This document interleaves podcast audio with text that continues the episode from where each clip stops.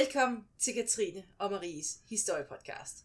Jeg er Katrine, og med mig har jeg min evig smukke, min evig dejlige podcast partner in crime, Marie. Åh. Åh. Åh. Folk kan, folk kan ikke se dig, Marie, så bare rul med det. Jamen altså.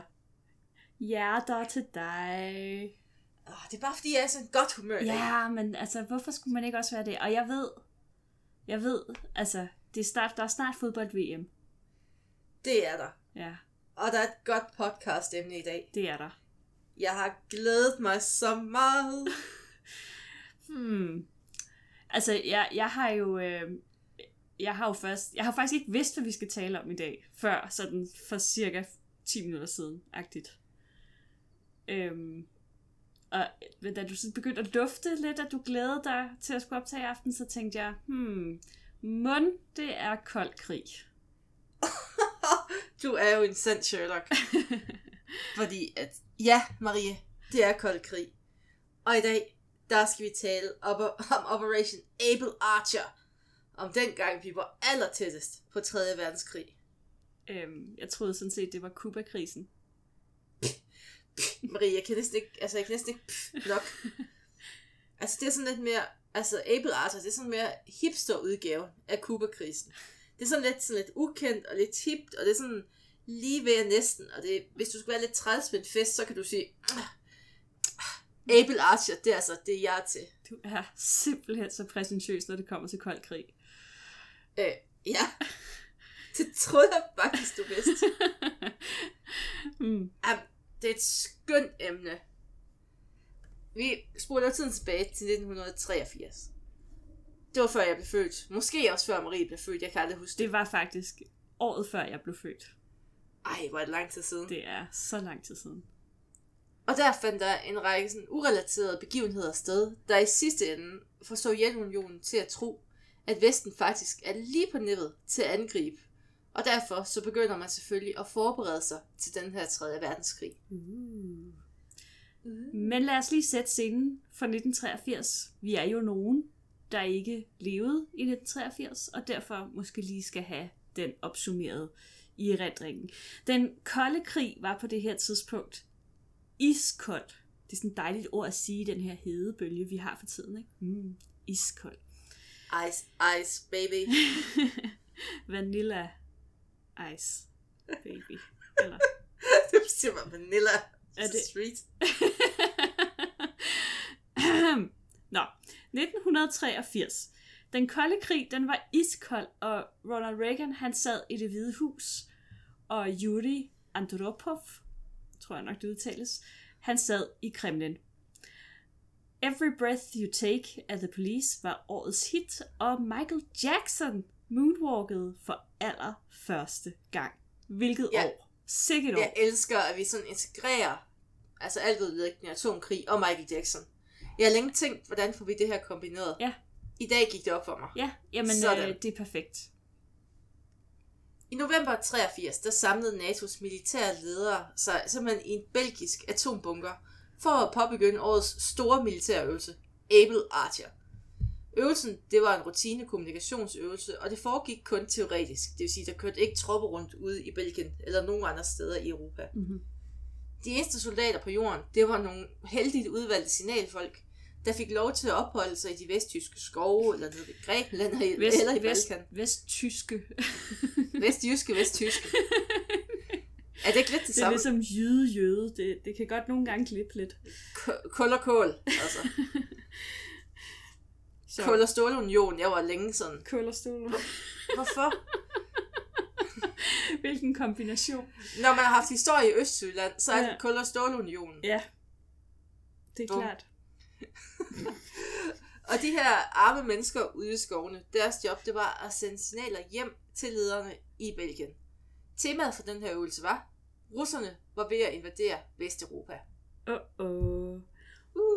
Overalt i Østeuropa var der lytteposter, der holdt øje med den her slags kommunikation. Russerne de vidste godt, at Able Archer det, sådan, i godsøjen bare var en øvelse. Men hvad nu hvis NATO faktisk gik direkte fra øvelse og til alvor?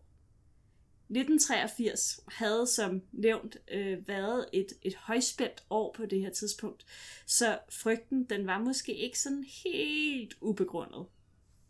Sovjetunionen havde på det her tidspunkt i de sidste 40 år brugt alle sine kræfter på at overhale Vesten militært.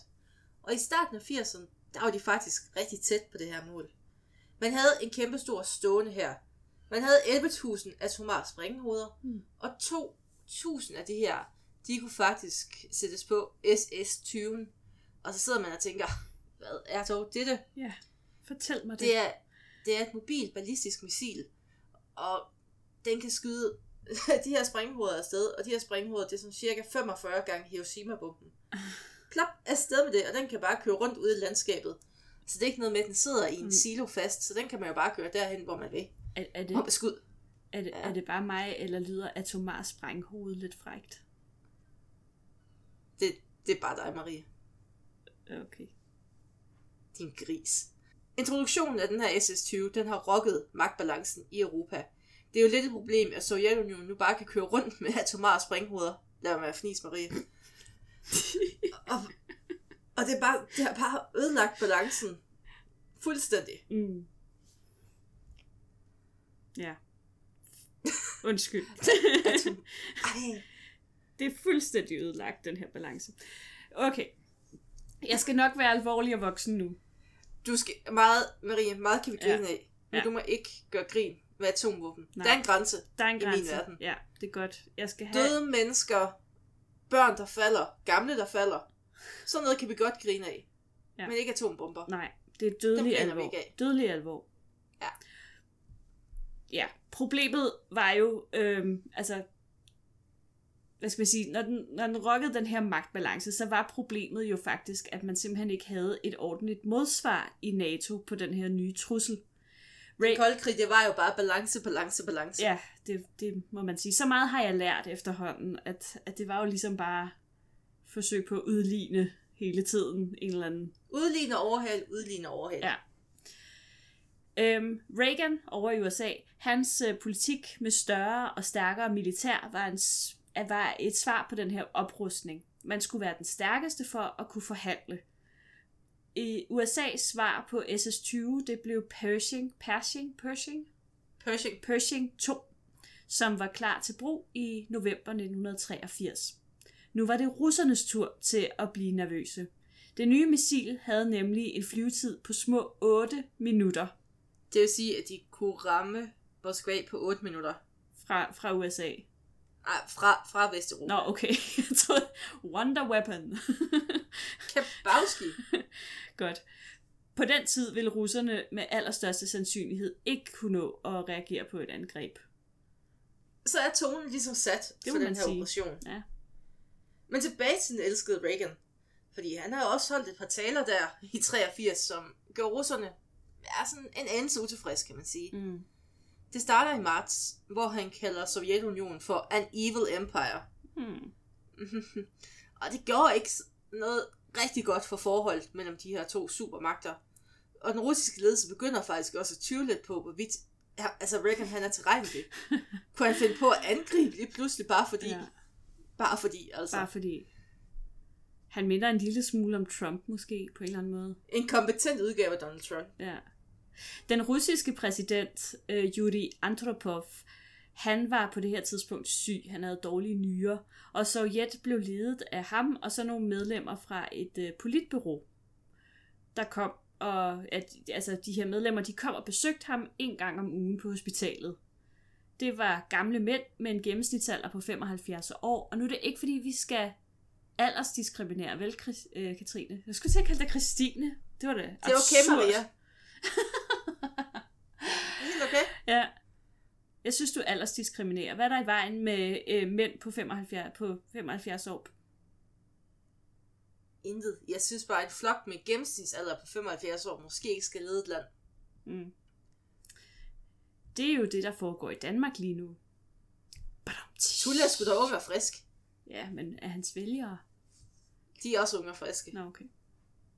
Nu får vi en masse folk på nakken. Vi skal, Ja, vi, du gør. vi må hellere lade være med at Jeg snakke har lige, politik. jeg har lige rost dem. Ja, okay. Ah. ja. det var, altså, ved du hvorfor man ved, at de skrantede? Nej. Det var faktisk, fordi man kunne ikke rigtig overvåge dem direkte. Det var lidt for bøvlet. Ja. Man kunne faktisk overvåge øh, den kommunikation, der var mellem deres limousiner, når de kørte rundt. Okay. Og der sad de og snakkede om fodbold, og hvilke skavanker de havde, og alt muligt hyggeligt. Så det var egentlig der, man lærte dem at kende, ved at overvåge deres limousiner. Jeg tænkte, det var, når de alligevel kom på hospitalet, at de så ligesom, så kunne de lige så godt lige, når de nu alligevel Lige var der, tjekket op. så fik de lige Oh, lægen er til at tage deres blodtryk og kigge på deres prostata og sådan noget. Hver gang. Hver gang. En gang i ugen helst. Man kan aldrig være for forsigtig. Nej. Det er alligevel rimelig risky egentlig at holde sådan nogle møder på et hospital, er det ikke det? Altså, der er rimelig mange andre patienter og læger Ej, jeg vil nok sige, at han lå nok ikke øh, med alle de andre på sådan en samlet stue. Nej, men stadig. Han havde sit eget kontor på den der syge stue, Ja, okay. og med et mødebord og alt muligt. Åh, oh, hold da op. Ja, okay. Ja, det var ikke sådan et eller andet scrubby. Nej, han havde ikke lige fået en seng på gangen. To år efter sin Evil Empire-tale, der annoncerede Reagan sit nye største projekt. The Strategic Defense Initi- Initiative. Eller Star Wars-projektet. Uh, Det, det hænger også godt sammen med Evil Empire. ja. Og han slog det jo op som et stort defensivt projekt, hvor man kunne skyde de russiske missiler ned, før de ramte USA. Men sådan så russerne det godt nok ikke. De ser det jo som en krigserklæring waiting to happen. Fordi hvad skal man lige pludselig med sine 11.000 atomvåben, hvis amerikanerne de bare kan skyde dem ned? Mm. Så, så har man fået dem for ingen nytte. Præcis. Og så sidder man der som russer, og så føler man sig sådan lidt magtesløs og hjælpeløs, fordi Nå. det, man har jagtet lige nu, det er bare væk. Stakler. Stakkels russer. Og, og så var der jo de russiske borgere, og de var rigtig bange for et overraskelsesangreb. Man huskede jo stadig 1940, hvor nazisterne havde startet deres invasion på bagkanten af sådan en øvelse der. Øh, Så med Reagan, de nye missiler og den almindelige mistanke i baghovedet, der besluttede man sig for at holde et ekstra godt øje med Abel Archer. Andropov, eller Andropov, han øh, gav KGB til opgave at samle al information, de overhovedet kunne, så Sovjet kunne være på forkant med et eventuelt angreb. Sloganet var, overse intet. Godt slogan. Sådan. Nemlig. Og agenter i hele verden, de var nu på tæerne. Man kan jo ikke rigtig overse noget, når præsidenten nu selv havde bedt dig om, at du skulle lægge mærke til alt. Så der kommer jo en sand tsunami af information. Alt blev bare skrevet ned.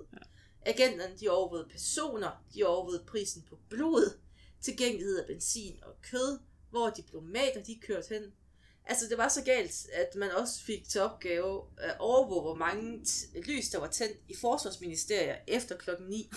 Fordi at hvis der var overarbejde, så var der selvfølgelig verdenskrig under opsejling. Er det klart? Problemet var så, at man ikke havde tænkt ind, at rengøringsfolkene, det var dem, der de var der ligesom af, om aftenen.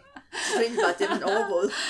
Fedt. Jeg kunne, ja, Dem havde de kunne ikke rigtig forstå, hvorfor de bevægede sig sådan, hen sådan den vej og alt muligt. Nej. Men det Og hvorfor de bare havde sådan nogle mobber med og sådan noget? Det. Ja, man, man kunne bare se, der var lys, og så skrev man ned, og så bum, bum, Ja. bum.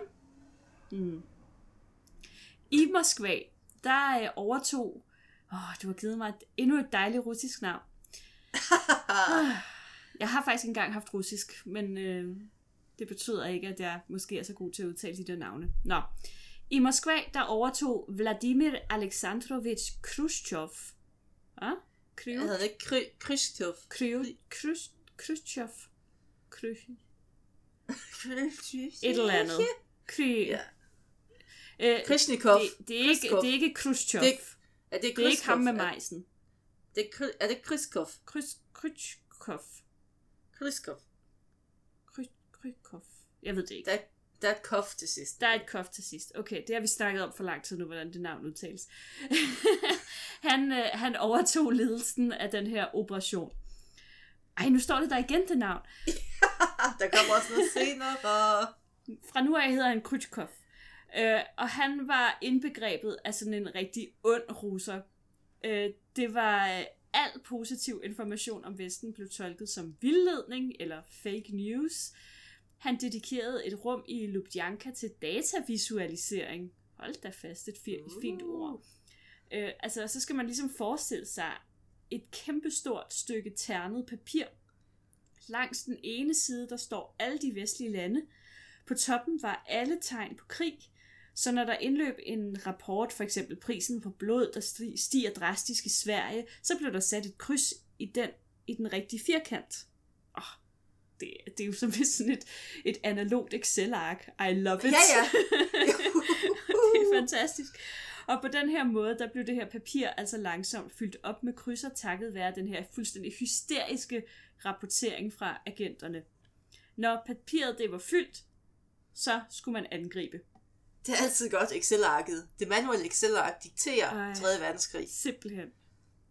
Nå, tilbage til bunkeren i Belgien. På dag 2, der eskalerer man øvelsen. Der indløber nu rapporter om, at den her invasion, den sker altså. Og den sker også i Norge, og den sker også i Grækenland. Og samtidig der udsender Kriskov en advarsel til alle russiske ambassader og alle agenter. Der er et eller andet i gære. De her rapporter virker underlige. Men hvorfor var man så i Rusland så bange for, at den her krig den skulle udbryde? Altså USA havde jo ikke nogen grund, vel? Jeg skal... Nej. Eller... Jo, men jeg skal lige høre noget før, først. Ja, Øhm, fordi, det, sådan som jeg ser det, så sidder vi nu i en situation, hvor der er sådan lidt øhm, blandede signaler.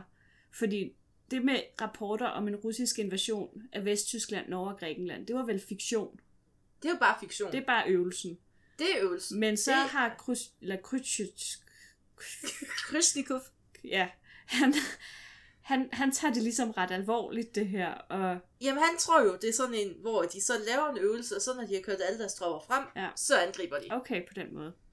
Det er sådan en, han tror, de vil lave. Ja. At de vil lave en Barbarossa. Ja. Og så var det jo der spørgsmålet om USA. De havde vel ikke nogen grund til at angribe eller få en krig til at bryde ud. Og der er spørgsmålet jo, joho, det havde de faktisk. Nej, det er svaret, Marie. Det er øh, nemlig svaret på spørgsmålet. Otte uger tidligere, der var der faktisk udbrudt en seriøs diplomatisk krise. Den 31. august opfangede sovjetiske luftmeldestationer i Østen et ret underligt signal fra et fartøj, der var direkte på vej til en vigtig russisk flådebase. Det var naturligt at antage, at det var et amerikansk spionfly, da disse ofte var på korte visitter i russisk luftrum. De samlede al den information, som de kunne, og så flygtede de til internationalt luftrum. Men ikke denne gang. Nu sendte man to jægerfly på vingerne for at skræmme flyet. Det fremmede fly reagerer ikke på synet af jægerne eller deres advarselsskud. Russerne skyder det fremmede fly ned. Eneste problem, det var ikke et spionfly, men et koreansk passagerfly på afveje. Og der var altså 269 mennesker, der døde ved den her begivenhed. Jo, Fantastisk. ikke godt. Først afviser den russiske ledelse faktisk, at man har gjort det. Det var ikke dem, og det, den er faldet ned af sig selv. Da man så endelig anerkender, at man måske var kommet til at skyde et stort passagerfly ned, så brugte man rigtig lang tid på bagefter at forklare, at det jo rent faktisk havde været et spionfly. Mm. Altså, han fløjet underligt rundt, og det er det eneste, der kunne forklare det, og lysene var ikke tændt på det. Mm. Man ændrede faktisk også i de optagelser, man havde mellem piloten og hans kommandør. Og hvordan gør man så det? Det var, at piloten han fik lov til at sidde på en stol nede på jorden. Så tændte man en barbermaskine ved siden af hans hoved, og så lavede man ligesom optagelsen igen. Ej. Og så den barbermaskine lød ligesom en flymotor. What? Fordi amerikanerne, de har faktisk fanget den rigtige korrespondence først, hvor han får ordren. Okay.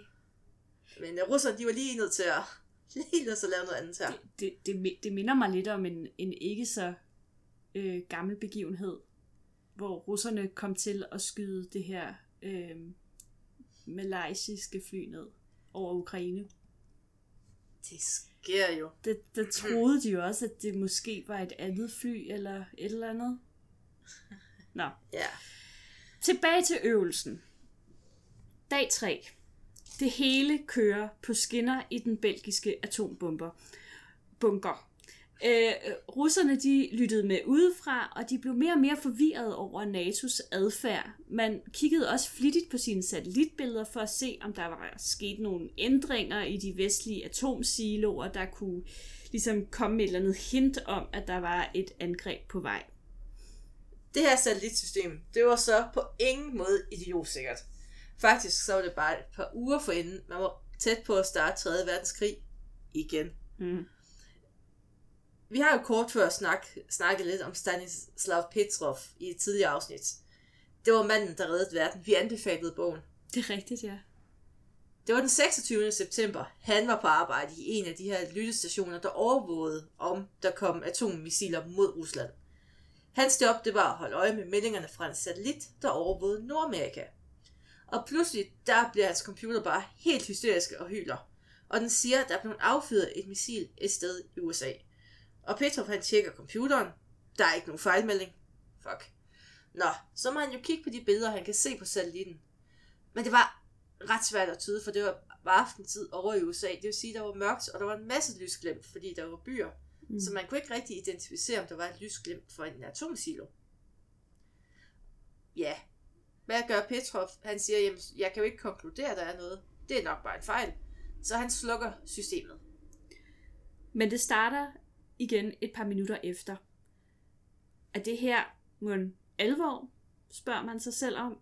Der bliver ringet fra Moskva. Petrov skulle tage en beslutning på 12 minutter. Computeren sagde, at der var fem missiler på vej. Petrov, han havde is i maven, og han huskede sin træning. Han var overbevist om, at et atomangreb ikke bare ville være fem missiler, men nærmere sådan 500. Han svarede ledelsen, at de ikke skulle affyre kontramissiler, og heldigvis for verdensfreden, så lyttede de efter. Senere fandt man ud af, at satellitten var blevet forstyrret af nogle skyer. Petrov han blev dog stadig fyret for ikke at reagere korrekt. Så kan han lære det. Ah nej, han reddede bare verden. Det kan man ikke bruge noget til. Nej. Så nu var satellitterne også blevet en bekymring for den russiske militærledelse, for kunne man overhovedet stole på dem? det er jo, mm. hvis de kan blive forstyrret af skyer. Det, det, det. Hvor, hvor står vi så? Hvis man forveksler skyer med fem missiler, så er det lidt et problem. Ja. Og så begynder man, hvis man ikke kan kigge på sine missiler, så må man jo kigge mod sine agenter for flere hints. Mm. Og det gav desværre så endnu større grund til bekymring.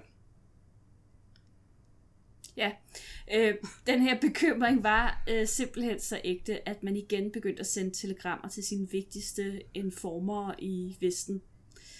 Nedtællingen til atomkrig, den var i gang.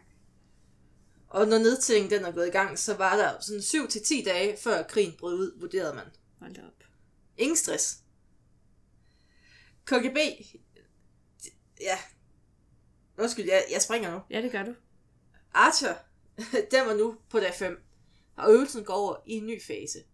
Scenariet det var, at Sovjetunionen havde brugt kemiske våben i Europa, og det eneste svar, NATO kunne give, det var atomart.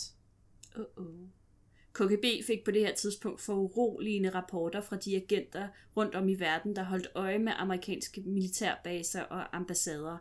De gik op i beredskab. Og det her, det havde intet at gøre med Sovjetunionen, eller atombomber, eller Able Archer. Det går faktisk tilbage til en begivenhed, der sker den 23. oktober, hvor en selvmordsbomber dræber et stort antal amerikanske soldater i Beirut.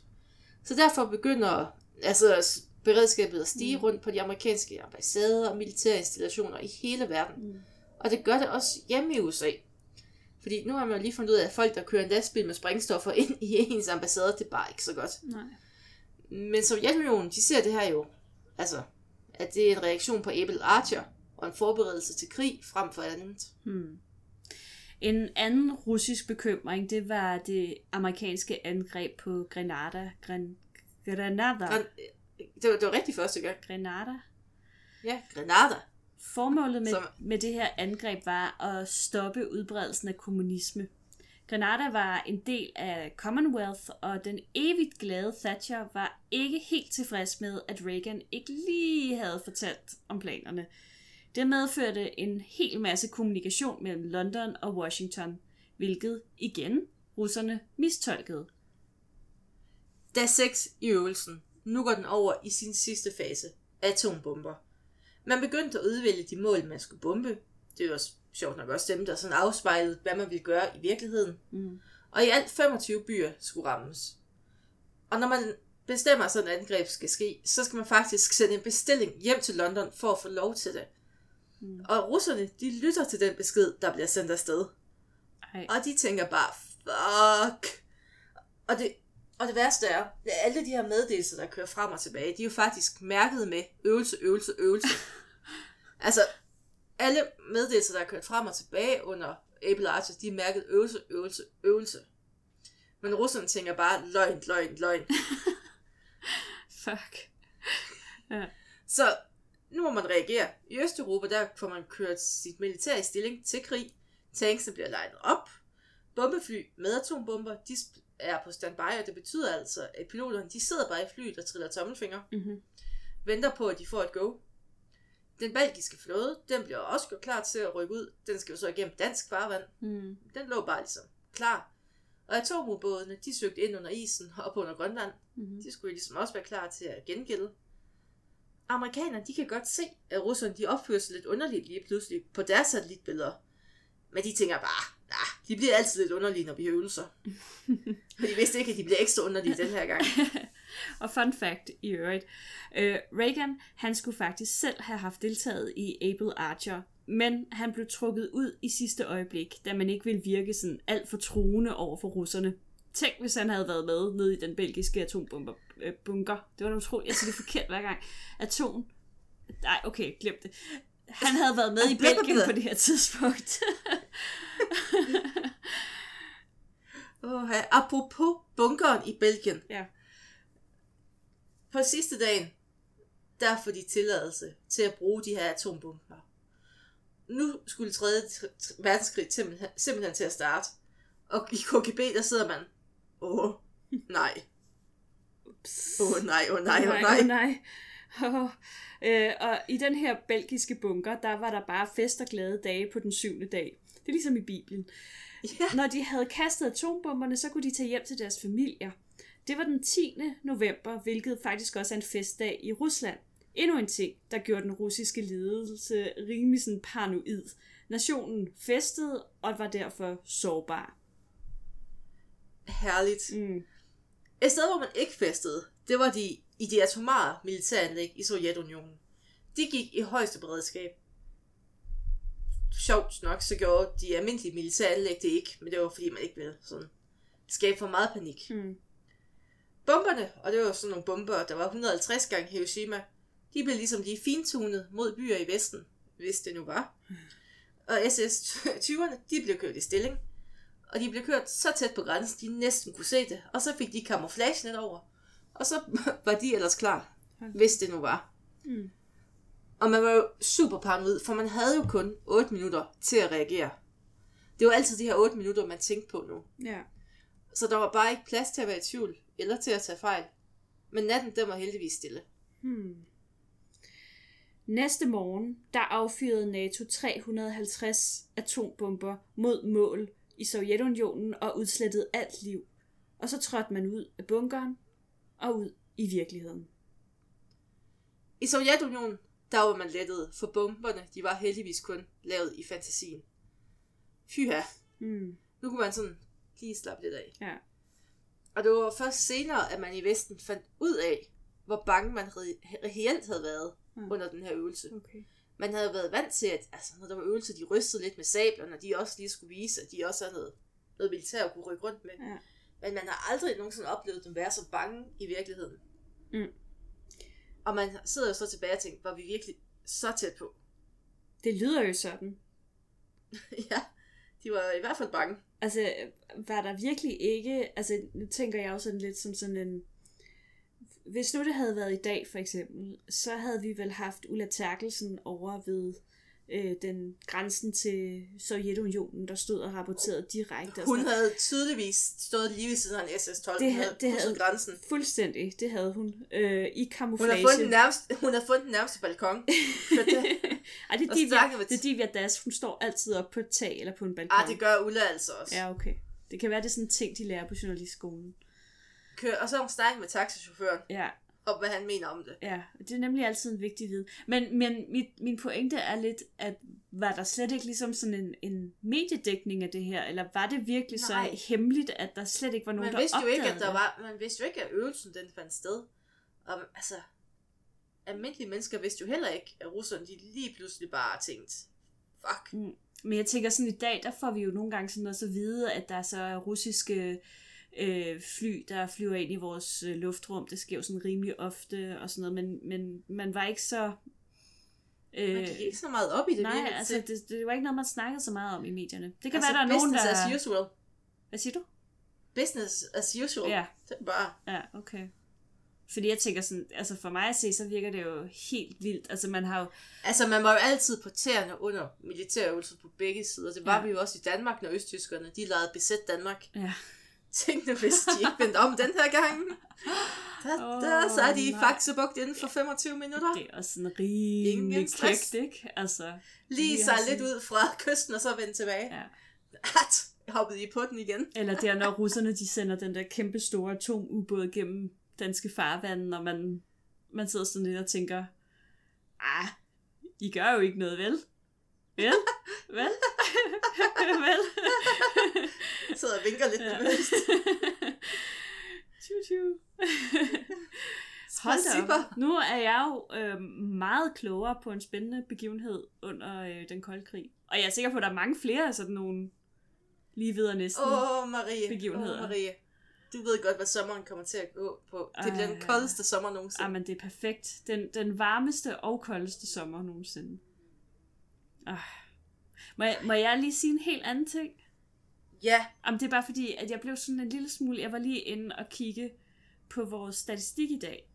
Og nu er det ikke, Ja. fordi vi skal belemre vores kære lyttere med statistik, fordi det, det er ikke så spændende. vi har jo fundet vores data, datavisualiseringsbord ja, frem. ja, lige præcis. Begynder at sætte Nej, krydser. men vi kan jo bare se, at, at, øh, at det, det stiger og stiger i antallet af downloads og lytninger af vores lille podcast her. Og al- altså, jeg blev bare sådan lidt grebet af sådan en kærlighedsfølelse. Fordi det var sådan lidt tak, fordi... At Hvis jeg havde I, en atombunker, så skulle I med ned i den. Ja, altså tusind tak, fordi at I gider at sidde og lytte med uge efter uge. Og det her er jo bare vores lille pet project, og, øh, og det er bare så dejligt. Så øhm, det sætter vi, går ud fra, jeg taler for os begge to, at det sætter vi rigtig stor pris på. Jeg har lige tilbudt dem en plads i min bunker, Maria. Jamen, jeg ved det godt. Det er den største erklæring af kærlighed, jeg kan give til et andet menneske. Ja. Det bliver ligesom Fallout Shelter, folkens. Åh. Så øhm, ja, men, øh, men, men, men tak, tak for det. Og, øh, og med de ord, så øh, er det vel det for den her uge. Du er så god til at slutte start og slutte af. Jamen, ja, ja. Med de ord, folkens. Tak for den her gang.